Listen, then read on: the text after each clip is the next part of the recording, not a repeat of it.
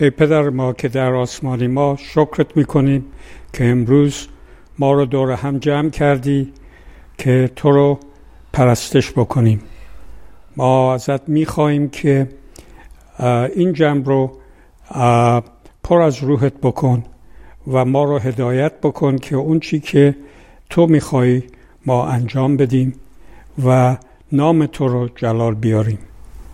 ما ازت می‌خواهیم که اونهایی که نتونستن امروز بیان اینجا اونها رو محفوظ نگه دار و قلبشون رو لمس بکن که در هفته آینده تو رو نام تو رو جلال بیارن و ملکوت تو رو وسعت بدن. به اسم عیسی مسیح. آمین, آمین. کتاب مقدس رو باز کنید در یوحنا باب پنج. و من از آیه یک تا هجده می‌خونم. جان 5 1 to 18 عیسی افلیجی را شفا می دهد. بفرمایید. بخونید. بلند بخونید که ضبط بشه. عیسی افلیجی را شفا می دهد. پس از مدتی عیسی به اورشلیم برگشت در تا در مراسم یکی از اعیاد یهود شرکت کند داخل شهر نزدیک دروازه به نام دروازه گوسفند استخری بود به نام بیت هستا. بیت همیا هستا. هستا. با پنج سکوی سرپوشیده در اطرافش. در آنجا دست دسته بیماران کور و لنگ و افلیج بر روی زمین دراز کشیده بودند و منتظر بودند. آب سخت تکان بخورند زیرا معتقد بودند که هر چند وقت یک بار فرشته از آسمان می آید و آب استخر را تکان می و اولین کسی که داخل استخر شود شفا می یکی از بیمارانی که در آنجا بود مردی بود که 38 سال تمام زمینگیر بود. وقتی عیسی او را دید و پی برد که بیماریش طول کشیده است پرسید می‌خواهی شفا بیابی؟ بیمار جواب داد دیگر رمقی در بدنم نمانده است کسی را نیز ندارم که وقتی آب تکان می‌خورد مرا در استخ بیاندازد. تا میآیم به خود حرکتی بدهم می‌بینم که قبل از من دیگری داخل آب شده است. عیسی به او فرمود برخیز بستر را جمع کن و به خانهت برو. همان لحظه بیمار شفا یافت و بستر خود را جمع کرد و به راه افتاد. ولی آن روز که عیسی این معجزه را کرد شنبه روز استراحت یهودیان بود. پس سران قوم اعتراض کنان به مردی که شفا یافته بود گفتند چه می‌کنی؟ مگر نمیدانی امروز شنبه است و نباید کاری انجام دهی؟ پس چرا رخت خوابت را جمع می‌کنی؟ جواب داد این کسی که مرا شفا داد به من چنین گفت چنین کنم. بله. پرسیدن چه کسی به تو چنین دستوری داده است؟ آن مرد جوابی نداشت بدهد چون عیسی در میان جمعیت ناپدید شده ولی بعد عیسی در خانه خدا او را یافت و فرمود ببین تو دیگر شفا پیدا کردی. حالا اگر می‌خواهی وضعیت وضعت بدتر از اول نشود از گناهان سابقت دست بکش. او نزد سران قوم رفت و گفت کسی که مرا شفا داد عیساست. پس ایشان به آزار و اذیت عیسی پرداختند و او را متهم به قانون شکنی کردند. چون روز شنبه این معجزه را انجام داده ولی عیسی جواب داد پدر من خدا همیشه کارهای نیک انجام می‌دهد و من نیز از او پیروی می‌کنم. این حرف عیسی سران قوم را در ریختن خون او مصممتر ساخت. چون نه تنها قانون مذهبی را میشکست بلکه خدا را نیز پدر خود می‌خواند و به این ترتیب خود را با خدا برابر میساخت.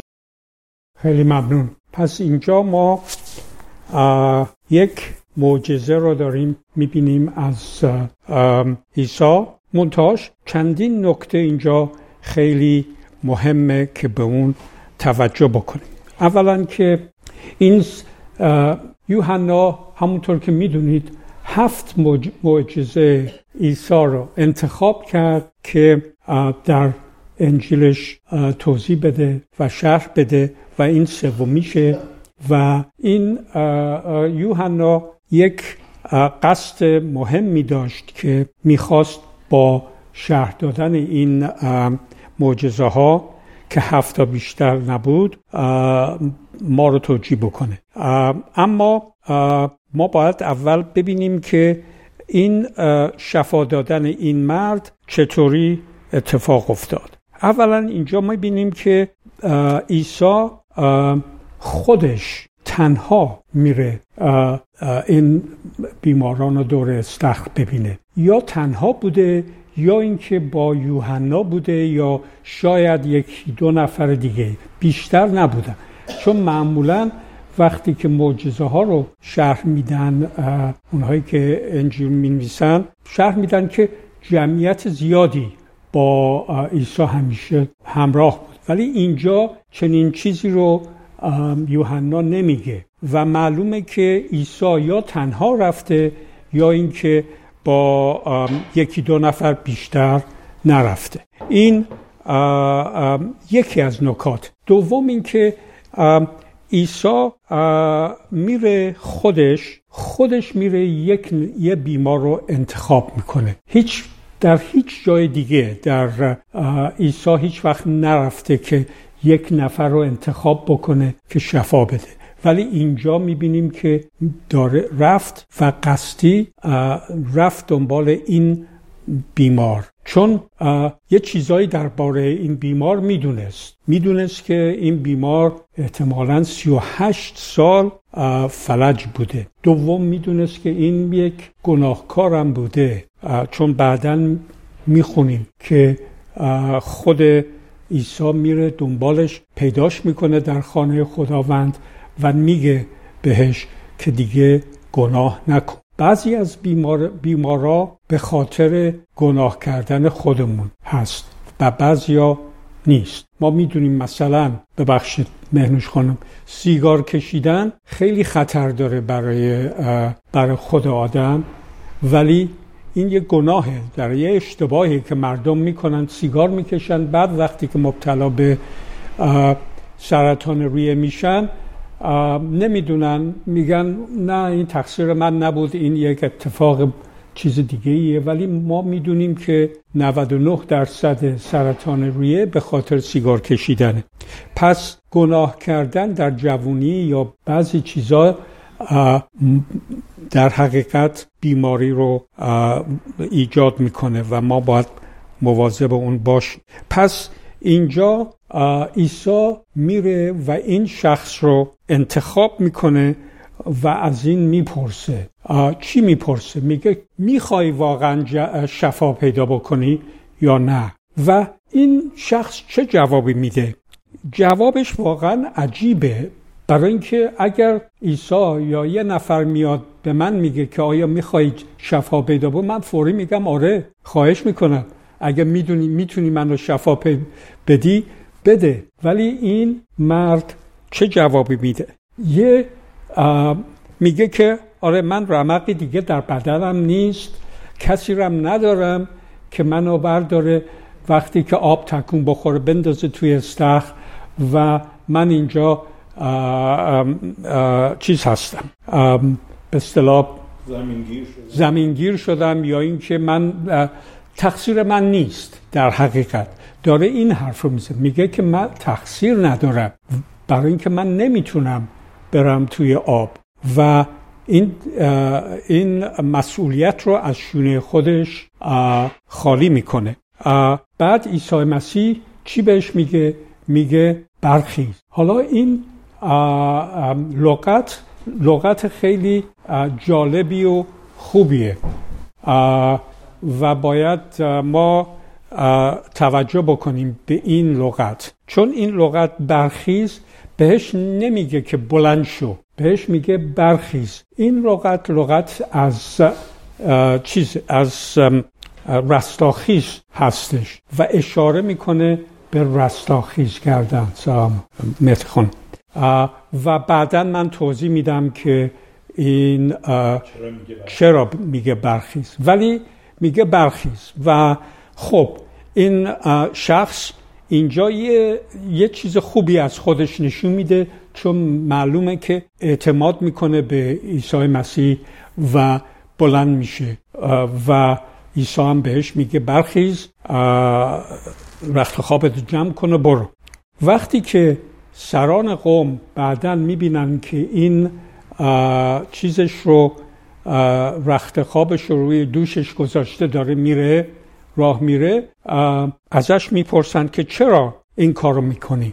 مگر نمی‌دونی که این شنبه است؟ اینجا دوباره معلومه چه کار داره می‌کنه چه جوابی میده به سران قوم. میگه تقصیر من نیست. من اشتباهی نکردم. اون شخصی که به من منو شفا داد گفت به من این کارو بکن. من کاری نکردم. من به جز فرمان اطاعت فرمان عیسی کار دیگه ای نمی نکرد. اینجا خیلی جالبه که این مرد در حقیقت خیلی ماها مثل این مرد هست. یعنی ما تقصیر کاری که ما داریم می‌کنیم می‌خوایم بندازیم گردن مردم دیگه. من یه روزی دعوت شده بودم به یک جلسه ازاداری یا دفن یکی از دخترای دوست من. این دختر 21 22 سالش بیشتر نبوده و پزشک تازه پزشکی رو تموم کرده بود و کشیک کشیش داشت کشیک داشت ببخشید. کشیک داشت اون شب تمام شب بیدار بود. صبحش هم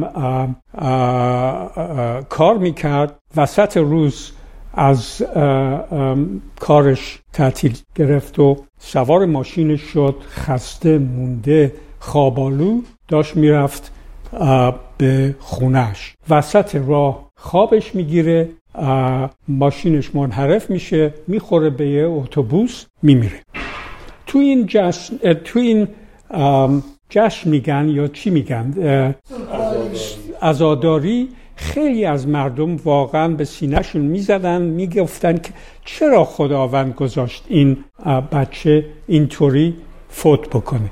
چرا؟ چرا خداوند این کار رو کرد؟ یعنی چی؟ یعنی داشتن می‌گفتن که این تقصیر خداوند بوده. این تقصیر چیز نبود. ولی آدم وقتی که فکرشو بکنه می‌بینه که نه تنها تقصیر این دختر جوونه بوده خودش که می‌دونسته خوابالو و چیزو نمیبایست رانندگی بکنه ولی پدر مادرش هم میبایستی بهش می‌گفتن بابا جون تو وقتی که کشیک هستی و صبحم کار داری یا خسته مونده هستی تاکسی بگیر بیا خونه. این پنجاه پوند برای تاکسی ده. اونا 20 هزار پوند خرج این مراسم کردن ولی پنجاه پوند و اینا نداشتن که به این دخترشون بدن که تاکسی بگیره بیا اگه این کارو می‌کردن این اتفاق احتمالا نمیافتاد. در هر حال ما همیشه این کار رو می‌کنیم این حرفا رو می‌زنیم. بهترین نمونه اینطور حرف زدن و اینطور تقصیر رو به گردن کسی دادن اینه که در پیدایش. مهدی خان شما پیدایش سه رو در بیارید آیه دوازده رو بر من بخونید. با صدای بلند بخون که اینجا ضبط بشه. آدم جواب داد این زن که یار این زن که. نه ببخشید. از یازده بخون. از یازده بخون. معذرت می‌خوام. خداوند فرمود چه کسی به تو گفت که برهنه ای؟ آیا از میوه آن درختی خوردی که به تو گفته بودم از آن نخوردی؟ آدم جواب داد این زن که یار این زن که یار من ساختی از آن میوه به من داد و من هم خوردم آنگاه خداوند ازم پرسید این چه کاری بود که کردی؟ زن گفت ما, ما را فریب خیلی خوب. ببینید اینجا دو تا جواب از آدم و حوا میشنوه. آدم چی میگه؟ میگه که این زنی که تو یعنی خداوند برای من به عنوان یک یار ساخته آفریده اون به من این میوه رو داد. یعنی تقصیر من نبود تقصیر تو بود که این زن رو آفریدی و به من میوه رو داده زن چه, چه جوابی میده؟ آره میگه نه تقصیر من نبود. مار منو فریب داد. مار این کار رو بر من کرد. تقصیر من نبود. یعنی در حقیقت همون در ازل یعنی در همون موقعی که آدم و هوا فریب خوردن و دستور خداوند رو اجرا نکردن این عادت شد براشون که تقصیر رو بندازند گردن یک نفر دیگه. و اینجا این مردم همین کار رو می‌کنه.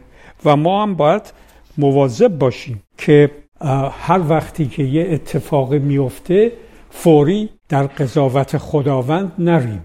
و خداوند رو تو این کارها چیز دست یعنی گناهکار ندونیم. حالا اون وقت چی, چی میشه؟ چه،, چه کار می‌کنه؟ این شخص یعنی عیسی بعد از اینکه این شفا رو داد و اینا در, در خانه خداوند میره دنبال این مرد. مرد رو پیدا می‌کنه. چی میگه بهش؟ بله. میگه که یعنی در حقیقت یادآوری می‌کنه بهش. میگه که ببین تو دیگر شفا پیدا کردی. یعنی یک زندگی نو من به تو دادم. یک زندگی جاودانی به دادم. البته اینجا نمیگه ولی معنیش اینه که تو شفا پیدا کردی. حالا اگر می‌خواهی وضعیتت بدتر از اول نشود از گناهان سابقت دست بکش.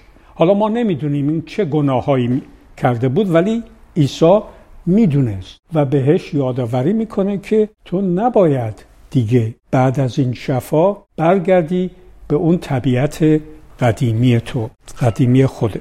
پس اینجا ما یک باید اینجا یک نتیجه گیری بکنیم. اول باید ببینیم که قصد اصلی عیسی در این علامت یا در این نشانه چی بود. دوم باید ببینیم کاری که خدا دارد می‌کنه می‌خواد داره می‌کنه آیا مهمتر هست و چه چیزی هست؟ چه کاری هستش که خداوند ما عیسی مسیح داره انجام میده؟ اینجا خود عیسی مسیح میگه که خداوند پدر من همیشه در در به کار کردن هست. برای اون شنبه یا یک شنبه یا روز یا این سال یا اون سال اهمیتی نداره. خداوند بیرون از زمان هست. برای اون هیچ اهمیتی شنبه نداره. شنبه برای برای آدم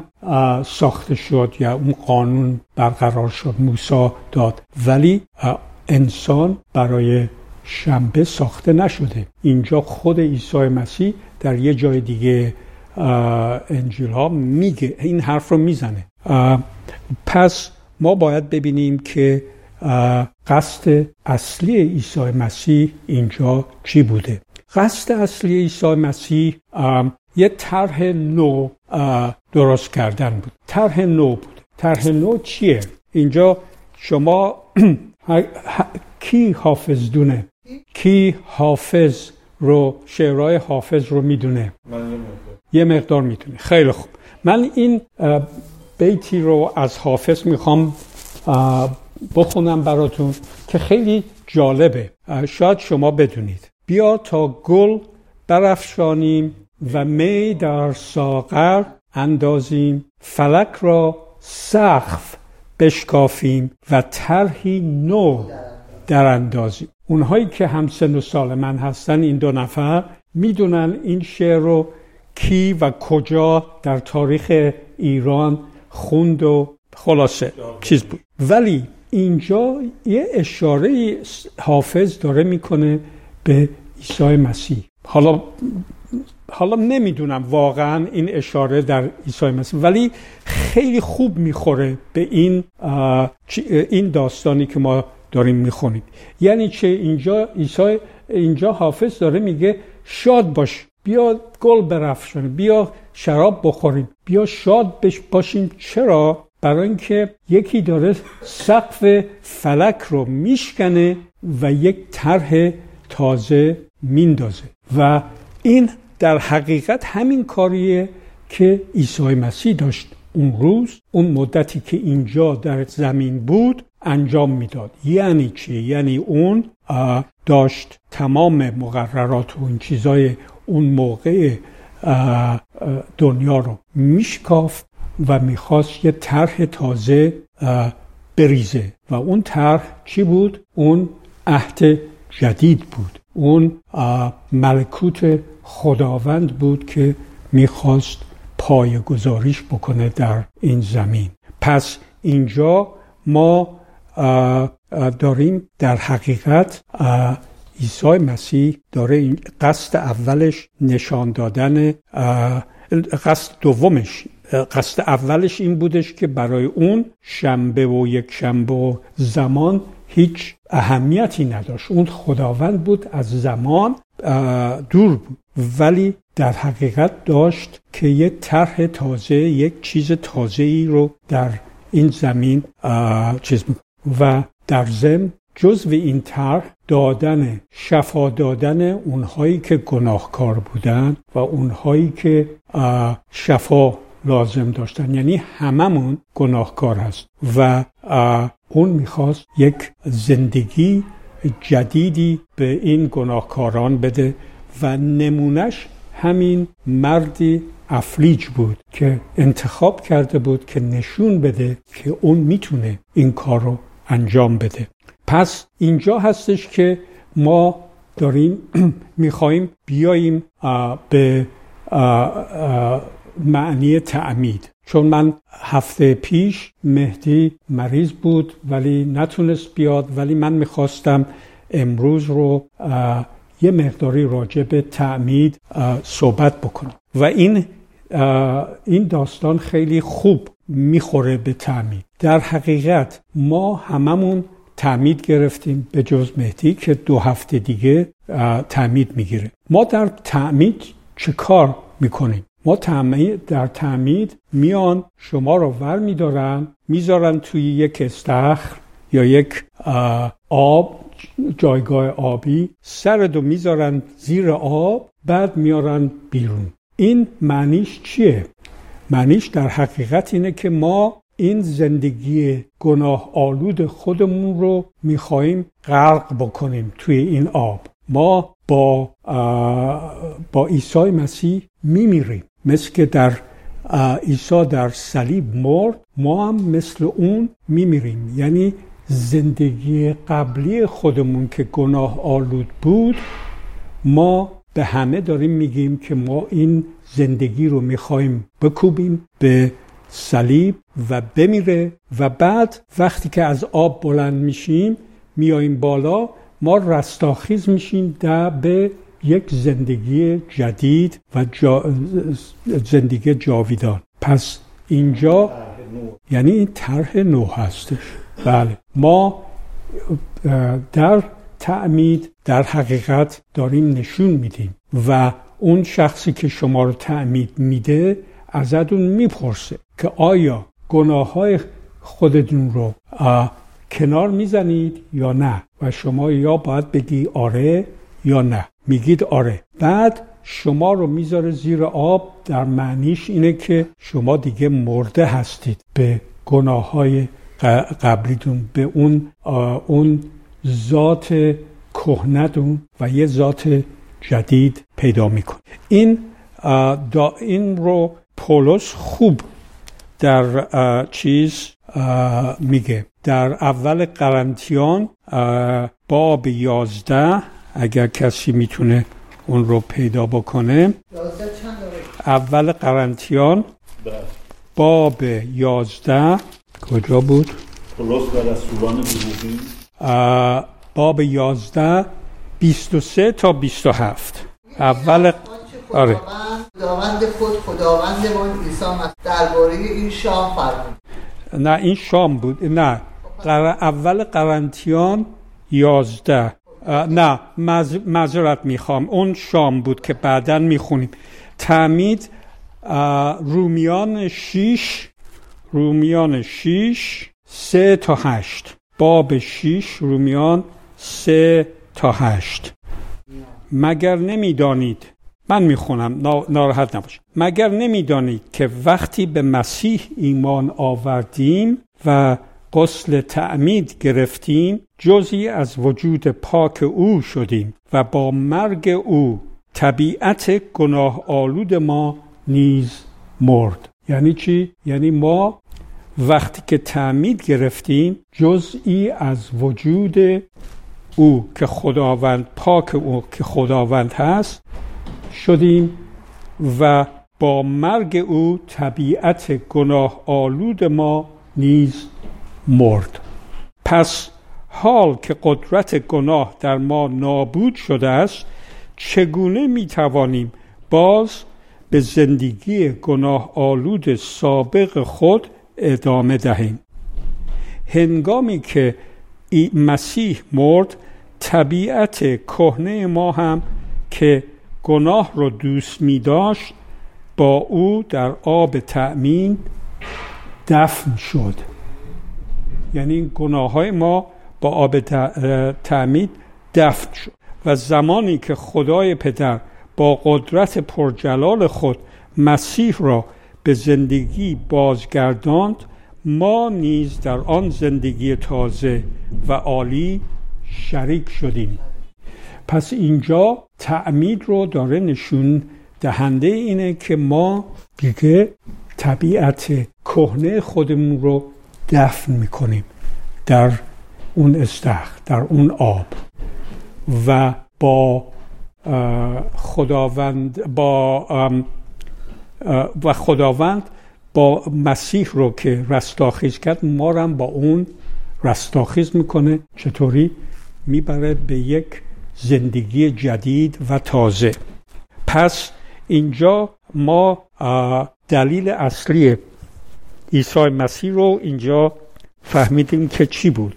در حقیقت همین طرح تازه هستش که ما در تعمید داریم به همه میگیم که من ایمان آوردم به مسیح اون منو نجات داده من دیگه اون طبیعت کنه خودم رو می‌گذارم کنار دفن می‌کنم و می‌کشم و زندگی جدیدی که در مسیح هست قبول می‌کنم و دیگه یک تولد تازه خواهم داشت. حالا میریم روی این تعمید گرفتن با شام خداوند ارتباط خیلی نزدیکی داره.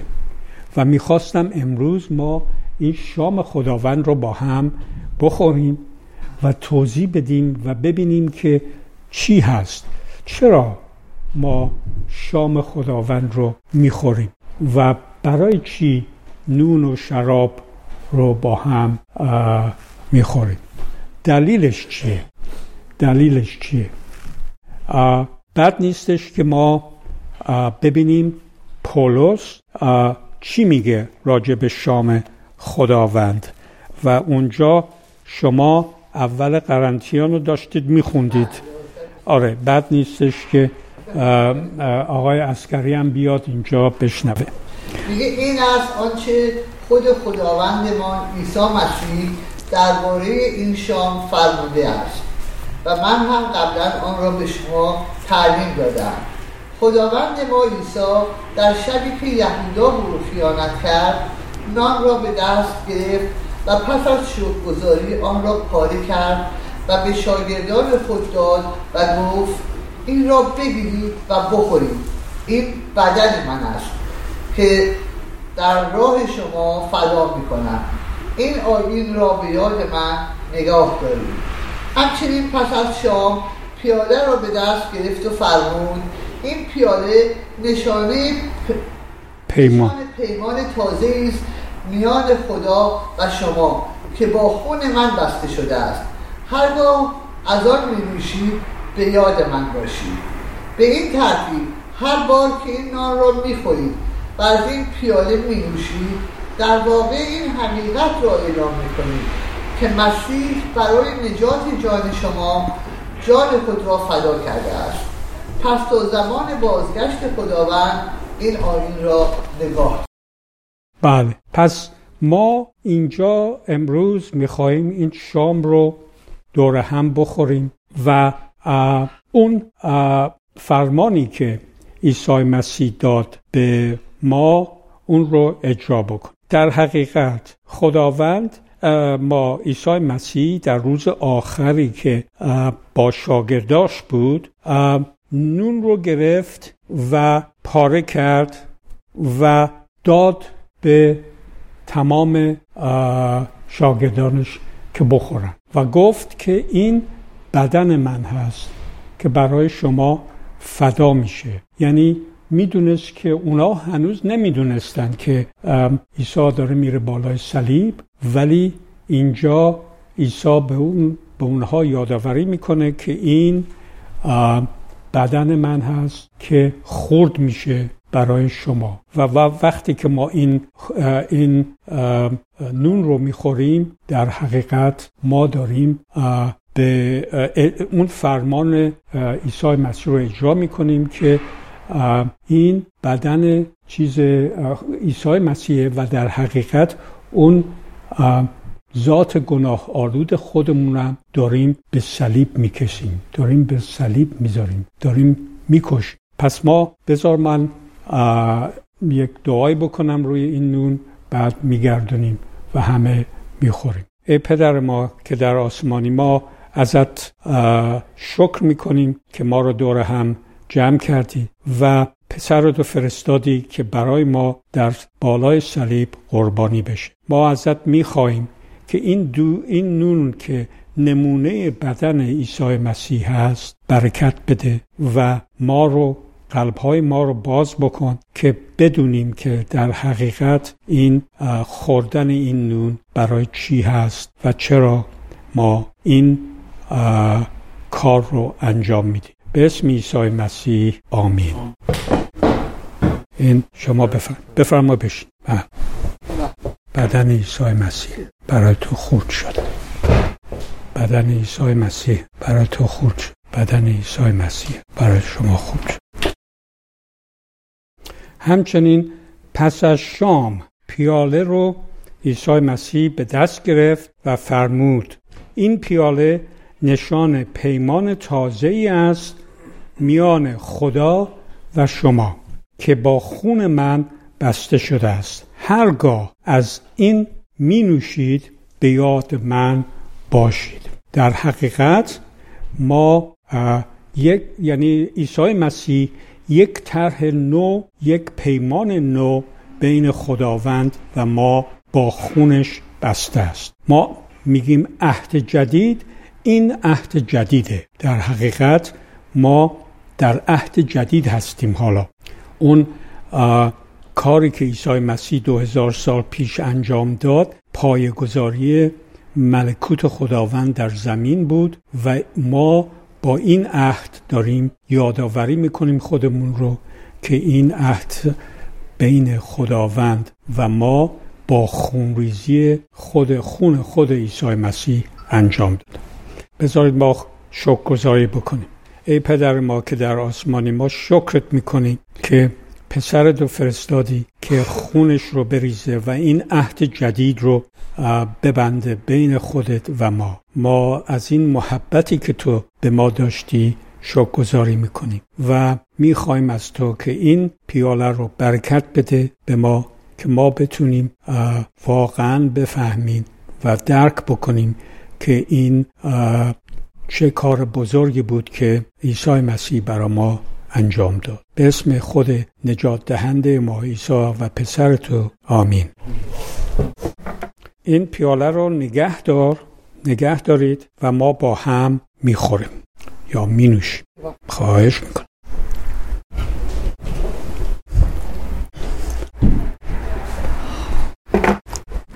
بعد نیست بلند شیم و این رو بنوشیم. به اسم عیسی مسیح ما از تو می‌خواهیم که با نوشیدن این شراب ما رو متحد بکن به خودت و ما رو محفوظ نگه دار. آمین. بفهم. بذارید با یک دعا ما این جلسه رو تموم نمی کنیم ولی صحبت و صحبت خودم رو تموم می‌کنم ای پدر ما که ما رو اینجا آوردی که تو رو بپرستیم و نیایش بکنیم. ما ازت تشکر می‌کنیم و شکرگزاری می‌کنیم. می‌خواهیم که هرچی که از تو بود در این سخنان در دل ما ریشه بدونه و ما بتونیم هر اراده تو رو در روی این زمین اجرا بکنیم. اون که از تو نبود و گفته شد می‌خوایم که از ما دور بکن که ما دیگه اون رو از ما دیگه نشنویم نگفته بدونیم و که ما محفوظ نگهدار ما رو از کارهایی که در اراده تو نیست. ما تمام اون افرادی که نتونستن اینجا بیان امروز به حضورت میاریم و می‌خوایم که اونها رو قلبهای اونها رو باز بکن.